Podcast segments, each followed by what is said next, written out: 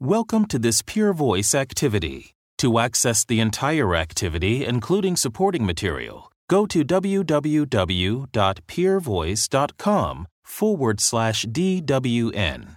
This activity is supported by an educational grant from AstraZeneca plc. Welcome to this PeerVoice on demand activity based on a recent live event. This video based activity comprises four presentations with a panel of experts. At any time during this presentation, you may download supporting materials and share this activity with colleagues. I'm P. James B. Dyck from the Mayo Clinic. I welcome you this morning. Um, we're going to have an EBAC accredited educational symposium. It's entitled When ATTR Amyloidosis Strikes a Nerve best practice in timely suspicion, diagnosis, and management of ATTR polyneuropathy. Um, I'd also like to welcome uh, my co uh, moderators for this panel today Isabel Conceição from Portugal, Katrin Hahn uh, from Berlin, Germany. Uh, I hope this can be an interactive session. Many of you are ATTR amyloid experts, and I have nothing to teach you, but I think this is a good interactive session. At least I hope it will be. So, welcome everyone, and thank you for coming. All right, so let us build a case for better care in ATTR. As most of you probably know, uh, transthyretin is made in the liver uh, it is a tetramer protein, uh, and its dissociation into different monomers uh, is the event that often becomes amyloidogenic. Those monomers can make fibrils and can make amyloidosis. Uh, amyloidosis uh, can happen as a wild type, so TTR amyloidosis can happen as wild type or it can happen as mutant or variant types, and more than 130 different pathogenic TTR mutations are known. Um, I don't think we really understand how common, how prevalent this is in the world. It's been estimated at about 50,000 patients, persons, 10,000 with polyneuropathy, 40,000 with cardiomyopathy.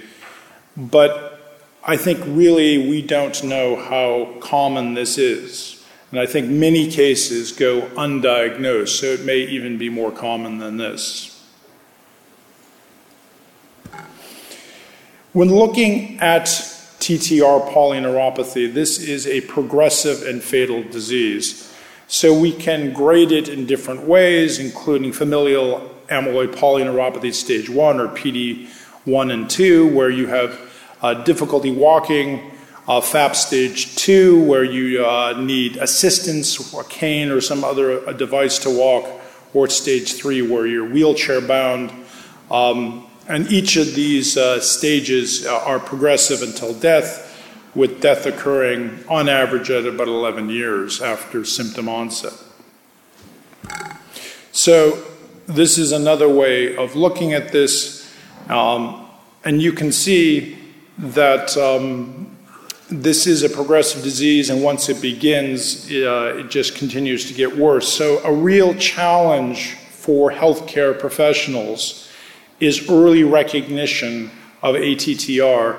And what we're going to be discussing this morning largely is, is how we can think about identifying these patients earlier uh, to prevent worsening and to prevent death. Um, and here are our panel, uh, uh, and hopefully we can have some good discussions about this. So, you need a healthy level of suspicion.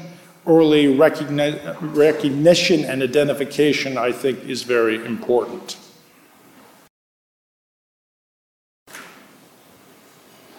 So, what are the features of ATTR neuropathy?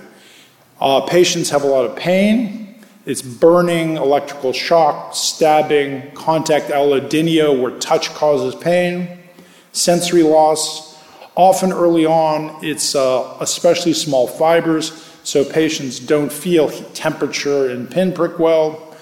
Then they get progressive weakness, usually distally initially, but then spreading more proximally.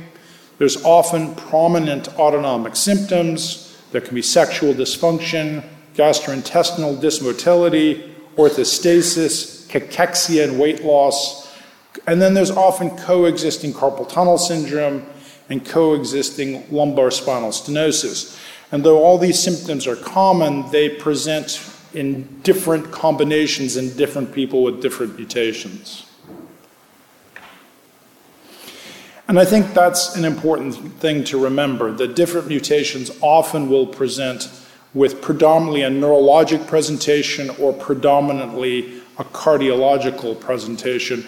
And we have moved away from calling it familial amyloid polyneuropathy or familial amyloid cardiomyopathy, uh, partly because of this. Uh, so the VAL30 MET mutation uh, in its early onset often is more of an autonomic neuropathy, where the later onset it's often more of a mixed pattern. And so this underscores some of those different uh, features. So wild type often presents predominantly as a cardiac disorder, but can present as neuropathy, where VAL30 MET usually presents as an autonomic neuropathy with a lot of GI manifestations and a sensory neuropathy, where the VAL30 MET late onset uh, presents with more motor symptoms, less autonomic symptoms. And so the presentations are different. Uh, and it's um, also important that to know that the early onset uh, often are very reproducible in their t- type of stereotype, stereotypical ways they present, where it is not so true in the other uh, presentations. This is a multi-system disease.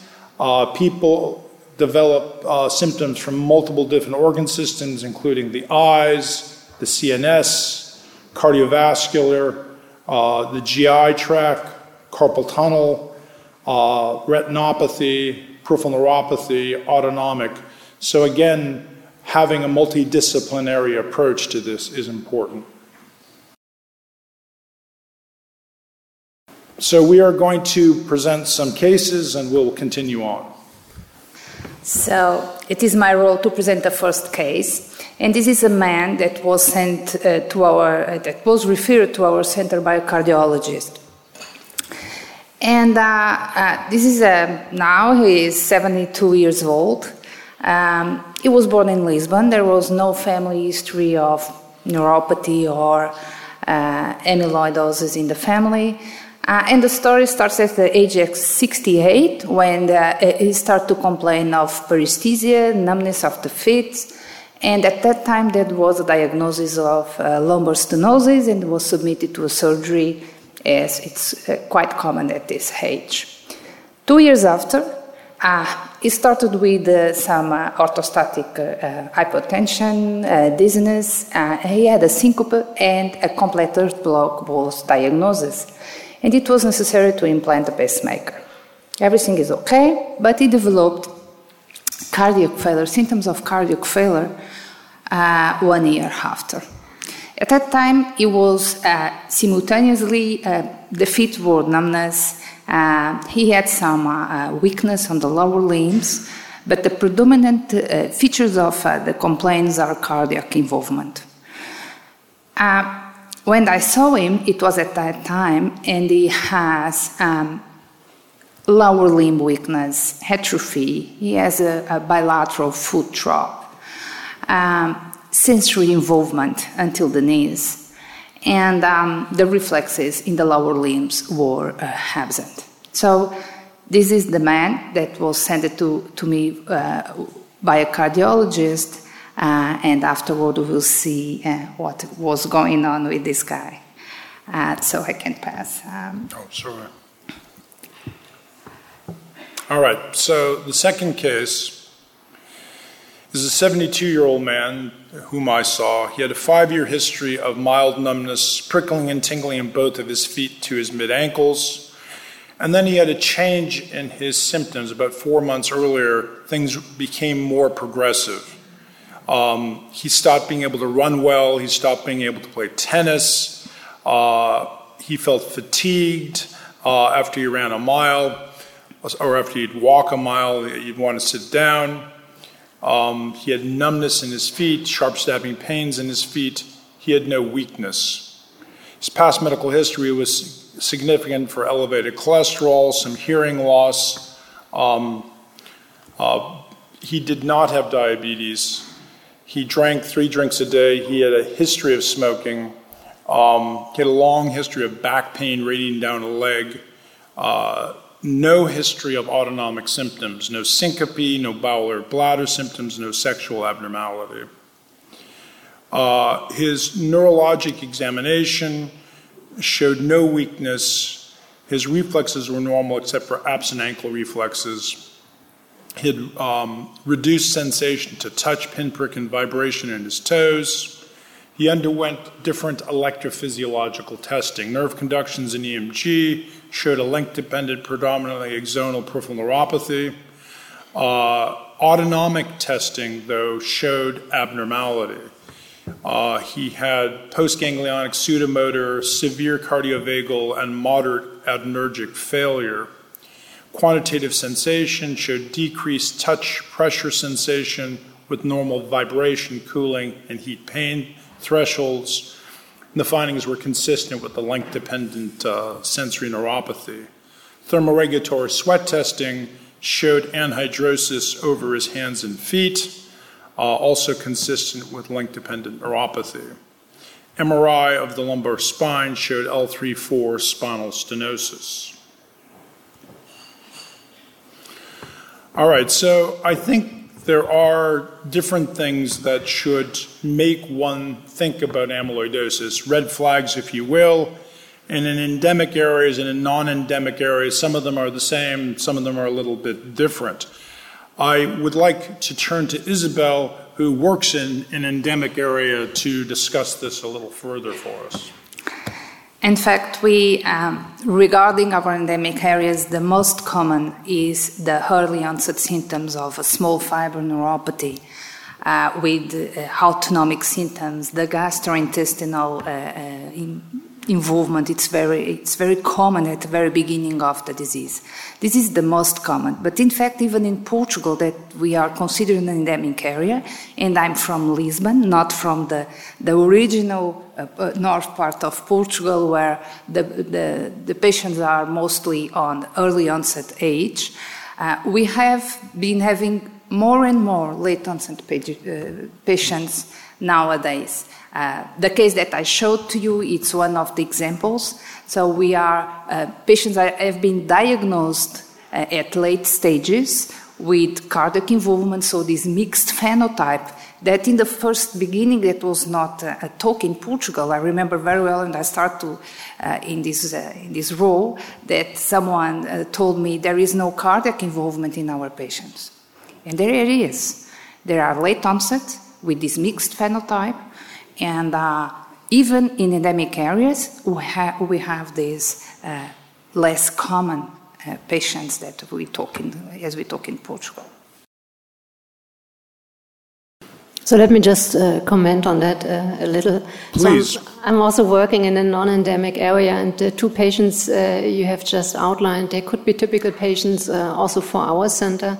Um, there's a variability. Um, both of your patients had a spinal stenosis in, in, the history. This is something we see quite often and something that is uh, very often misdiagnosed as, as, the, as the main reason. And the patients, both of them are older. They have concurring etiologies. Yours didn't have a diabetes, but very often patients do have a diabetes, but they are stable for quite some time. But then you see a drop, like uh, you have described in your patients, with the worsening over the four months. And this is something that should, should get you suspicious. Thank you. So, tools of the trade, best practices. There are different things that and workups that one can do and think about when uh, diagnosing ATTR neuropathy. And I think the main message on this slide is that many patients are misdiagnosed and diagnosis takes a long time to come. So 30 to 74 percent of patients uh, don't have the right diagnosis originally. Um, and it, uh, they have over two wrong diagnoses on average before it's made, and there is a delay to making the diagnosis. So I think a challenge for us all is to be able to make the correct diagnosis. So, what are some of those wrong diagnoses? In a length dependent small fiber and autonomic neuropathy phenotype, uh, diabetic polyneuropathy, fibromyalgia, IG light chain amyloidosis, different digestive illnesses are often diagnosed first. In a mixed large and small fiber neuropathy, things like CIDP, idiopathic axonal polyneuropathy, lumbar spinal stenosis, vasculitic neuropathy, toxic neuropathies, alcoholic neuropathies, paraproteinemic neuropathies are all things that um, have been diagnosed. And one of the things that we have become increasingly aware of is that many people with ATTR have been misdiagnosed as CIDP. And that's a little unusual to me because CIDP tends to be a large fiber neuropathy with very few autonomic symptoms, where ATTR tends to be a small and large fiber neuropathy, often with a lot of pain, often with a lot of autonomic. So usually one wouldn't think of the two of them the same. I have seen cases of ATTR that look a lot like CIDP, but I think one of the main reasons this occurs is that physicians want to help patients. And they, you, you have a patient with a rapidly progressive neuropathy, you want to do something to help them, and so thinking it might be CIDP and giving them trials of IVIG makes sense. All right, so optimal pathways in diagnosis of ATTR. So I think you have the clinical suspicion, uh, and then, sort of as we've just been talking about, the two main ways you're going to confirm this diagnosis is through DNA sequencing and biopsying of some sort of tissue. Um, and I think we'll talk a bit about it in a few minutes, but um, there is some controversy if you always need to have pathological confirmation or not. Once you have identified amyloid in a tissue, it's nice to get typing of that either by immunohistochemistry or mass spec. At the Mayo Clinic, where I am, we have essentially stopped doing immunohistochemistry and only do laser dissection and mass spec because it's much more specific. But I realize that many people don't have that uh, availability. All right, so we're going to continue on with case one. Let's uh, let's back to this story. So at the time I saw the patient, of course, the first thing I did was a neurophysiology test. So I did the electromyography with nerve conduction studies. And at that time, the patient had already a severe sensory motor axonal neuropathy with a length dependent uh, pattern. The sympathetic skin response was absent on the foot. Uh, and the quantitative sensory testing disclosed insensitivity to pain and, uh, and cooling and a quite increased threshold on, uh, um, on vibration. Sudoscan disclosed also uh, anhidrosis on the, uh, on the feet. Simultaneously, the cardiac evaluation, and the patient was sent to me by a cardiologist, as I said before. This patient had uh, quite elevated NT-proBNP, a echocardiogram with uh, increased septal uh, thickness, but with the preserved uh, uh, ejection fraction, and with the sparkling pattern on the on the echo, which is uh, something that we are used to see on the amyloidosis. And at that time, the cardiologist just performed the DPD scintigraphy, and it was uh, disclosed a, a, grade three of amyloid. Um, deposition. So, we, in summary, we have a patient with a sensory motor axonal neuropathy that is already in stage two in, uh, with the PND3A that had a spinal stenosis at the very beginning of uh, his picture uh, with the bilateral carpal tunnel syndrome that we I forgot that we see uh, uh, on electromyography with the cardiac involvement that disclosed the TTR amyloid deposition because the DPD scintigraphy was positive, and with autonomic involvement at the same time. So this is the whole picture of a mixed phenotype. But at that, that time, we didn't have any kind of confirmation of the diagnosis. So you did not biopsy this patient? I did not. I did not. The, patient came to me with a DPD scintigraphy positive, and it means that we have TTR deposition on the heart. Uh, if I have another confirmation for a, a mutation, I will. I don't need a biopsy on this patient to confirm amyloidosis on TTR yeah. amyloidosis. So I, I, think most of you probably are aware of this, but because of um, the high specificity of scintigraphy, the cardiologists essentially do not feel they need to do biopsy to make the diagnosis anymore. And so when there's cardiac involvement, this is an alternative. Um, when it comes to nerve and predominant neurologic presentations, I still think uh, some sort of tissue confirmation is important. Katrin, do you have anything to add to that? No, I, I, certainly agree. And like we said in the beginning, uh, patients in non endemic areas, they are older, very often have concomitant uh, diseases that might also be the underlying reason for the neuropathy. So sometimes you are in trouble um, to ask yourself, is the neuropathy really related to ATTRV or not? And then the biopsy is certainly helpful. Yeah. Oh. So the confirmation came after when he came to me. The first thing I did was uh, a full sequence of the TTR gene, of course, and it was disclosed a V30 MET mutation. So the, we have the confirmation of ATTR V30 MET mutation, late onset patient with a mixed phenotype. All right, so going on with case two. I'm at the Mayo Clinic and I'm the head of the peripheral nerve laboratory, so of course I did a nerve biopsy on my patient. Uh, this shows uh, the T's nerve fibers. You can see different strands showing axonal degeneration. These are the paraffin sections, longitudinal, and you can see an amorphous material uh, shown in all the different uh, preparations. The methyl violet shows that, that, violet type of color for the amyloid de- deposition. The Congo red shows Congo philic uh, material and then you can see the apple green birefringence under polarized light. Uh, an echocardiogram showed an infiltrative cardiomyopathy. I did a nerve biopsy and a fat aspirate simultaneously. People come to the Mayo Clinic to get an evaluation and they don't live there, so we try to do things efficiently, and both of them came back positive. Genetic testing showed a VAL30 MET mutation, and so he had ATTR caused by VAL30 MET mutation without a family history. So, takeaway messages what have we learned? I think it's important when thinking about patients uh, with ATTR to try to make a timely diagnosis.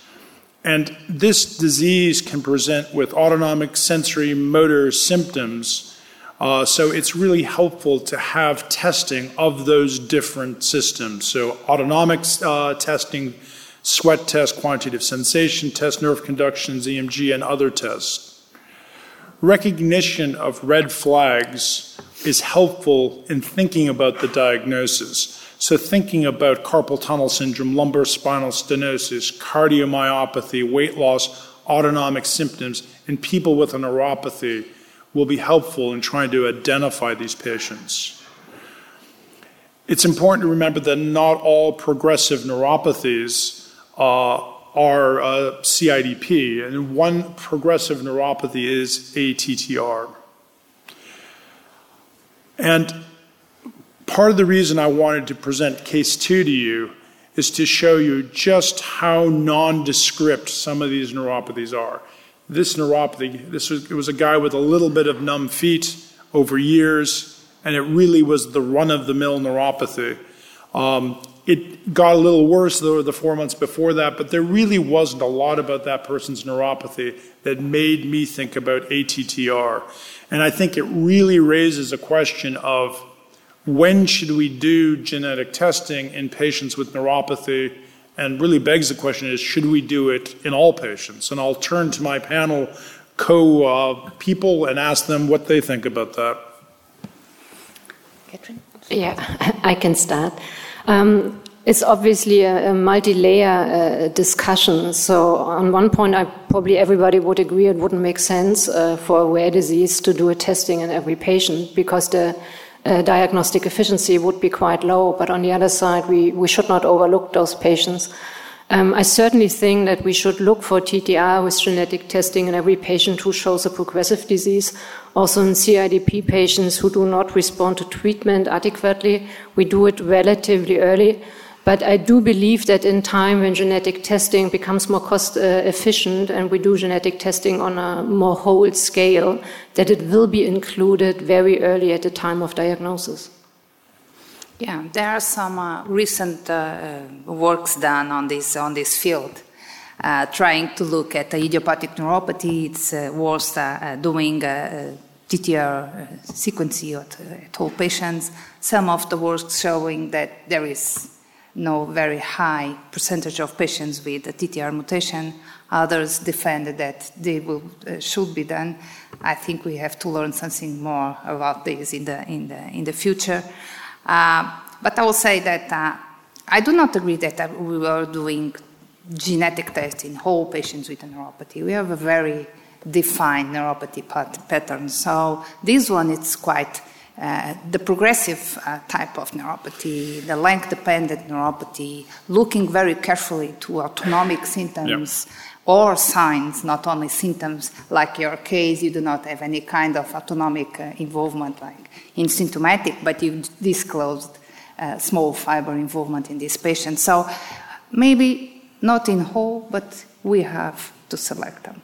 Yeah, I, I, and I think the tension here, from my perspective too, is we're pushing for early diagnosis, but really early in the disease course, these things get are quite nonspecific sometimes. Yeah. And then with progression, they become more specific. So it's a bit of a tension. Just to add up on this, I think patients are also coming over different discipline. Let's just take the cardiologist, for instance.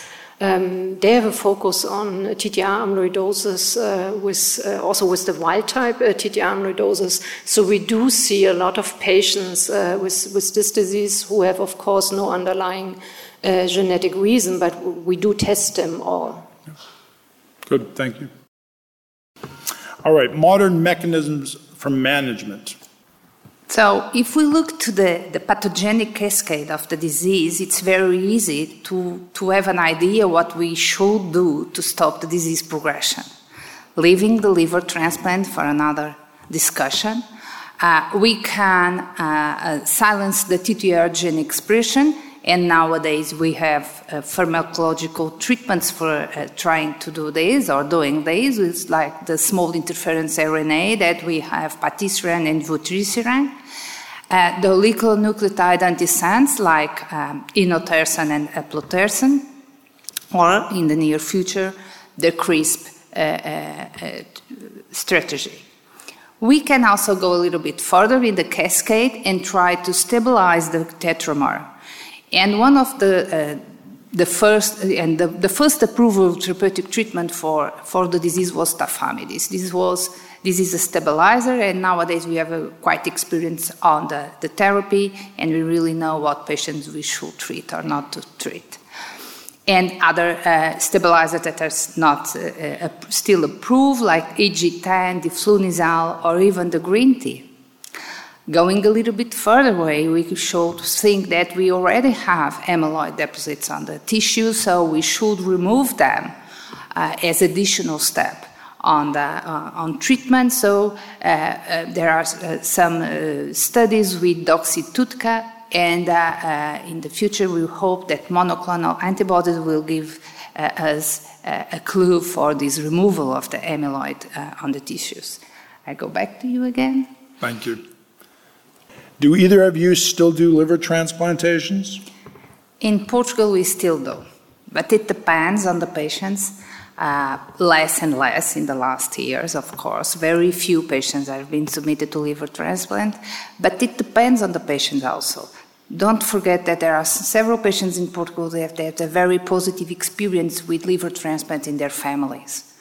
And some of those uh, really want a definitive, like, I want a definitive solution for this. This is not a solution, and we try to explain to the patient. But uh, this, we have some patients that still want to be li- submitted to liver transplant. We usually discuss the therapeutics with the, with the patients and put the pros and the cons on the top of the table and try to explain. But there are very few nowadays. Yeah, I think it's important what you say, and we do have good data um, for the, survival rate with liver transplant in patients with early onset. But in Germany, as in a non-endemic area, it, uh, it's not important anymore. Yeah, now we have, it's been years since I think we've done a liver transplant at the Mayo Clinic. We used to do frequent, but not so much anymore. So this slide just gives you an overview what we do have and, and what is in the pipeline, at least for, for ATTRv. So, so far there are four treatments approved to uh, treat patients with uh, polyneuropathy. So like Isabel said, tafamidis was the first one approved in uh, 2011. It's a medication that is orally uh, given and it is approved for patients with stage one polyneuropathy. This is important. And I think it's also important that this medication is also approved for patients with an isolated cardiomyopathy, no matter if this has a genetic underlying reason or not. So you can also use it in, in wild type. And then we have three medications that are approved for patients with stage one and stage two polyneuropathy. So patisiran and vutrisiran, they use the silencing RNA uh, um, mechanism Patisiran has to be given uh, every three weeks uh, intravenously with a pre-medication. Um, and the data are from the Apollo ACE uh, study. And sometimes you do observe infusion-related reactions. Um, is a GalNAc um, uh, medication. It has to be given only once every three months. There are no severe side effects and it has been also approved for stage one and uh, stage two polyneuropathy.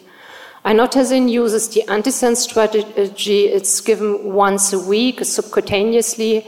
You have to monitor the platelets if you use these uh, medications because platelets may drop and may cause severe uh, uh, bleeding. And you have to be aware that some patients do develop glomerulonephritis. So the other medications or treatments you see there, they are not approved so far. So eplontersen, we just have seen, it's also presented on this conference, the 66-week uh, data. Um, it's applied subcutaneously once a month. And the CRISPR-Cas9 that Isabel uh, just mentioned, um, there was a phase one trial published uh, last year, so we do have a proof of concept, um, but the clinical data are missing. So, going back to our cases. In fact, when the patient uh, was sent to me, even before the, mo- the molecular diagnosis, he was treated with tafamidis 61 milligrams because he was treated by a cardiologist. And the first diagnosis was a cardiac amyloidosis uh, related to TTR. And in Portugal, we are able to do uh, tafamidis 61 milligrams. I've been following this patient for one year and a half after the, he started the treatment, and uh, the neuropathy is quite stable. The cardiac involvement, the cardiac symptoms are stable or even better. So I decided not to switch this uh, therapeutic to my patient, although he has uh, stage two polyneuropathy. All right, case two. so he had VAL30 MET mutation. He had positive uh, nerve biopsy for amyloidosis. He was enrolled in the inotersen uh, study. Uh, he uh, actually received inotersen and not placebo. He completed the study and he was transitioned to the extension study with active drug. During this time, his symptoms did not progress and his neuropathy impairment score remained stable. And I continue to follow him to this day, and his neuropathy has stayed very stable uh, for now many years. So, James, let me just uh, interrupt sure. you shortly. There's one question just uh, came in that may fit. So, what criteria do you choose to decide between the different uh, medications that use the uh, genetic influence? Yeah, no, I, th- I think these are important questions about how you choose which drug to use. And I, one thing I would say is that I don't think you can make direct comparisons between the different drugs because the drugs were, they had different endpoints, different criteria, different lengths of treatment. And so I don't think it is um, fair to make a direct comparison. I do think thinking about side effects is important. Um, you know, the platelet issue with inotersen is important. There is definitely an advantage of the subcutaneous with inotersen versus patisiran, but newer agents are all going to be subcutaneous. How about the two of you? How do you make decisions? Uh, we, make, we make decisions based uh, on the side effects, the proximity of the patients to the hospital, if, because if we decided to, to do patisiran, it's uh, an implication to coming to the hospital every three weeks. And if the patient is young and active worker, it's sometimes it's a problem. Um, but in Portugal, we used to start with tafamidis in the very early beginning of the disease, since we are following, it's, it's different from other countries, but we are following several asymptomatic carriers. And I, in my, my center, we are used to do all the neurophysiological tests with small fibers. And the first uh, sign of disease, we start treatment. Mm-hmm. And we believe that in young patients, mainly in females, that respond much better to tafamidis, curiously. Uh, and this very early beginning, only with sensory symptoms, we started with tafamidis. If the patient has already some motor involvement, even though only a slight foot drop or something, we decided to go on the uh, gene silencers because mm. we know that tafamidis at that time does not uh, have a very good uh, response. And the decision was in Portugal, we are not allowed to do. Uh, to prescribe inotersen on naive patients in uh, stage one, okay. only in stage two, so it's easy yep. to choose. Okay, but it depends on the countries. It depends on the, that it's approved for. How about in Germany? Yeah, we do it uh, quite similar to what you and just Isabel said. So we wouldn't treat uh, patients with tafamidis if they have a large fiber neuropathy involvement and uh, show already weakness, because we do know that uh, they show progression. Um, but everything else is you decide between the side effects, uh, the way of application, you discuss it with the patient. Yeah. yeah. The other thing in America, some insurance companies will pay for one agent and not for another agent, so some of these decisions aren't necessarily made by us either. All right, so takeaway messages. Treatment of ATTR neuropathy is a rapidly changing landscape and it will continue to evolve. Mechanisms include gene silencing or silencing of gene expression, stabilization of the tetramer, disruption of amyloid fibrils, um, as I already mentioned, one should not make direct comparisons of the different agents. The studies were conducted in different populations for different lengths of time using different endpoints. Um, at this time, there are approved medicines that slow the progression of ATTR polyneuropathy, including tafamidis, patisiran, inotersen, vutrisiran, and there are others in the pipeline. So, we want to emphasize the multidisciplinary care that is needed for ATTR patients. And I've already shown you this slide. And again, I'm trying to emphasize here that this is a multi organ disease, and so you need experts from different fields working together to care for these patients. Can I interrupt you? You, you should interrupt me. This is a, a okay. free flowing discussion, so thank you very much. You, uh, we are always saying that is a multidisciplinary, we need a multidisciplinary approach, and I think we should emphasize that this uh, multidisciplinary approach uh, is uh, it's challenge to treat the patients in the symptomatic way. It's very difficult, and we cannot, we are always saying and, and, talking about modifying treatments for the disease, but it's quite important the symptomatic treatment of these patients. Do not forget this. And this multidisciplinary approach, uh, it's benefits to the, to the patient because everyone from their field will treat symptomatic patients better than others. Uh, but sometimes it's, it's hard. It's the cardiac uh, symptoms are very hard. The patients are, have, uh, are hypertensive, but uh, they have orthostatic hypotension. They have uh, lower lymphedemas. We have to do, give them diuretics, but they fall, they have a syncope because they have orthostatic hypotension. Uh, even the neuropathic pain to deal with neuropathic pain, and we are in this uh, the field of ne- neuropathic uh, pain. Uh, deal with neuropathic pain in this patient is sometimes very very difficult. Yeah. Uh, so I think the multidisciplinary approach not only to uh, manage the, the, the disease, but the symptomatic treatment for this patient is something that we have to uh, start to talk a little bit more. It's my opinion. Thank you. I also think this uh, can't be emphasized uh, enough. Those patients are really, really complex. And if you just think about the cardiac manifestations, 50% of the patients, they do develop atrial fibrillation, for instance, and then the neurologist uh, comes in, in place. Uh, they develop uh, strokes and so on. So they can be uh, really, really complex. Uh, and if you ask the patients, I mean, it's one thing that we say the, the studies, uh, they have to improve the symptoms and they seem to be really effective, and it's good that we have them. But you also, also have to ask yourself the questions what is the patient's bothering most? Um, and not all the symptoms respond quite equally to the treatment, especially pain and gastrointestinal symptoms. But these are two things that really decrease the life quality uh, of the patient, especially the gastrointestinal symptoms. So that just uh, shows you that there is an urgent need to have a gastroenterologist, for instance, to have somebody who advises the patients in nutrition because they lose a lot of, of, of weight. And this is something that is often not be done very well by, by neurologists. And the other point I want to emphasize so most of the data we have so far um, they are on neurological data, but like uh, uh, James and Isabel have shown in, in, in, their example, patients do have the cardiac involvement, but we only have one uh, medication that is approved for cardiac involvement uh, so far. And I mean, the other studies are running, and we will get the data uh, soon.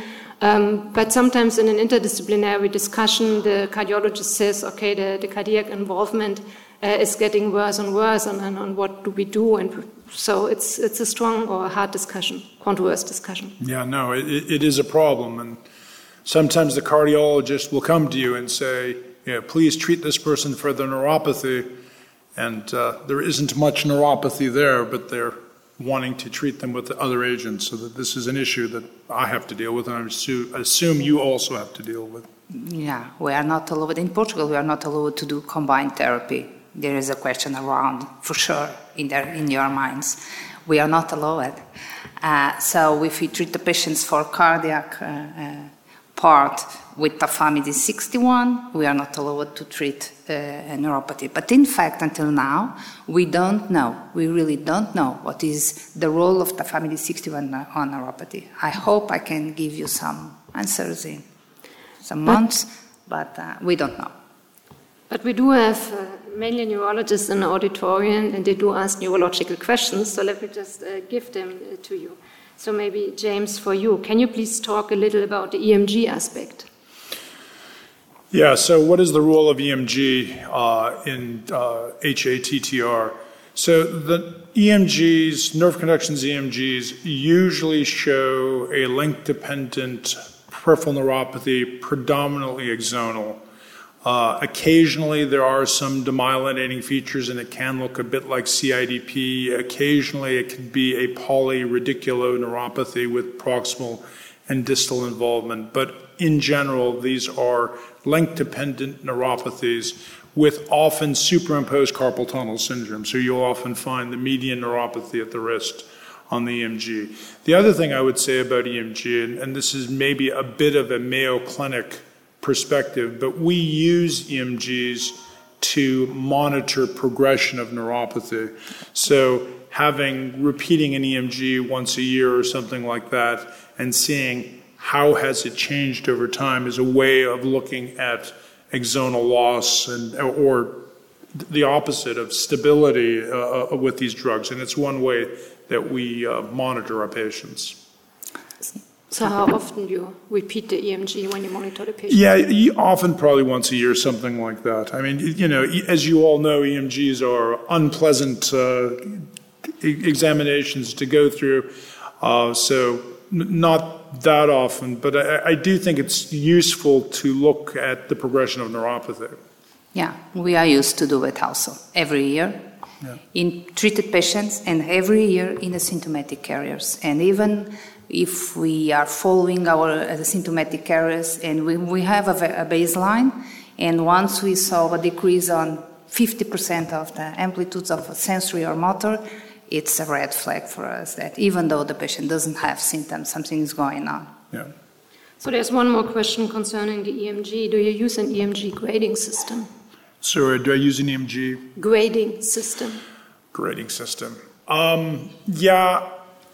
So I don't. I, I certainly think that one issue that I grew up with, with my father also being a peripheral nerve doctor, is one thing that he would get annoyed about is people would come in with absent AH responses the tibial and EDB responses from the foot. And these are small muscles, and they would say this is a severe neuropathy, and the patients wouldn't have any weakness at all. And so he didn't like that, and he would tell the patients, You have a mild neuropathy. And they'd say, Well, this EMG says I have a severe neuropathy. So I have a bit of a predilection not to overly grade EMGs that way. I, but one thing I do, which is similar, is we use what we call a summated CMAP or a summated SNAP. And so we add all the different motor responses together. We do the same ones over again, add all the sensory responses together. And it's, it's a way of tracking how they uh, change over time. So, takeaway messages. Uh, ATTR-PN is a multisystem disease, and so patients should have a multidisciplinary approach. Having providers with special knowledge of ATTR polyneuropathy helps patients. Uh, specialties include cardiology, hematology, gastroenterology, nephrology, ophthalmology, orthopedics, and others. So we are going to end with uh, any of your uh, questions. Um, I think one that is uh, important is how do we deal uh, with patients who present with just uh, isolated autonomic neuropathy? With autonomic neuropathy alone, once we diagnosed the disease, we started. And I, I used to treat it as a neuropathy by itself. Uh, it's very difficult, and in here the challenge is to treat symptomatic autonomic uh, symptoms. Uh, and we do it uh, with the gastrointestinal, with antidiarrheas, uh, diarrheas, diuretics. Uh, I used to deal with orthostatic hypotension with midodrine, or either even a worst case, the fludrocortisone. Um, but uh, I start treatment. I start to modifying therapeutic treatment, even if I have a, a patient only with autonomic involvement. But at that, at the, in these cases, I used to do a, a tissue biopsy to confirm amyloid deposits because sometimes it's difficult. We cannot forget we are in endemic area with a very, very uh, heavy family. Uh, um, weight in the in the, the back of the, the patient. So sometimes nowadays we have the symptomatic carriers trying to be sick because they want to be treated. Yeah. And uh, they came to us and say, "Look, I'm uh, with sexual dysfunction now. I started with some diarrheas and some pain." And we are doing everything in the patients, every small fiber, uh, neurophysiology, uh, everything, everything is normal. Yeah. So we have to go to a tissue biopsy, although we know that it can be negative. But uh, if it's positive, give us the clue that the disease process is coming, and uh, for me, they are sick, and I start treatment. Uh, if it's negative, maybe it's a false negative, but for the patient, it's like, okay, I, I have a, a, negative biopsy. In the next visit, they are, are you okay? Everything was gone. Yeah. Sometimes it happens. So it's difficult. No, I think that is a real issue. The, the symptomatic um, carriers that they often come in with some tingling and prickling in their feet, and their exams are normal, and you know it's it's difficult to know. And I think you know, hopefully in the future we will get data about using these agents to prevent onset, but we don't have such data now. So you know, I, I, they are just a difficult group to know what to do with. Maybe biomarkers like yeah. neurofilaments. Maybe. Maybe. So, one more question concerning uh, treatment. Um, how do you deal with patients who show progression after liver transplantation? This one question from the auditorium. With progression? In Portugal, we are not uh, allowed to do any uh, kind of uh, other therapeutic uh, modifying uh, on the liver transplanted patients. Nowadays, we have several patients with central nervous system involvement, ocular involvement after liver transplant, and uh, with amyloid spells, which are quite significant. So it's other part of the disease, but it's quite important right now. Uh, yeah, unfortunately, in Portugal, we, we, are not allowed to treat uh, uh liver transplant patients, even though if they have a progression in neuropathy or other kind of uh, uh, involvement. But it doesn't make sense to treat a, a, patient submitted to liver transplant that they have or think to treat with another um, drug if we only have central nervous system involvement because we are not crossing blood-brain yeah. barrier. So if they have a progression on neuropathy, it makes sense. If not, what are we doing? Yeah.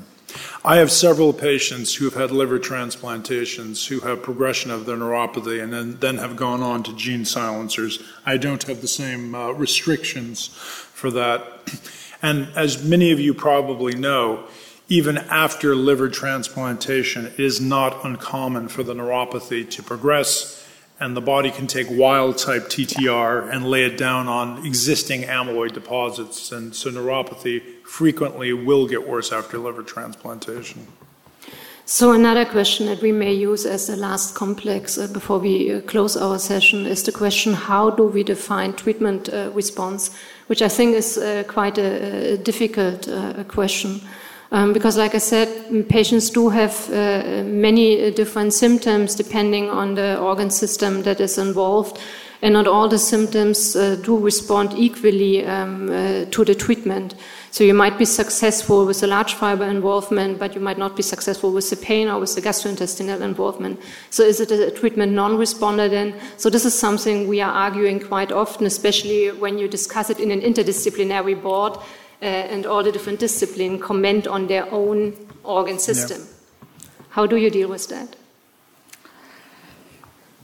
It's our task, but uh, we have uh, to look to several uh, parts of the of the disease. We have to uh, we are, we are used to to follow our patient every six months.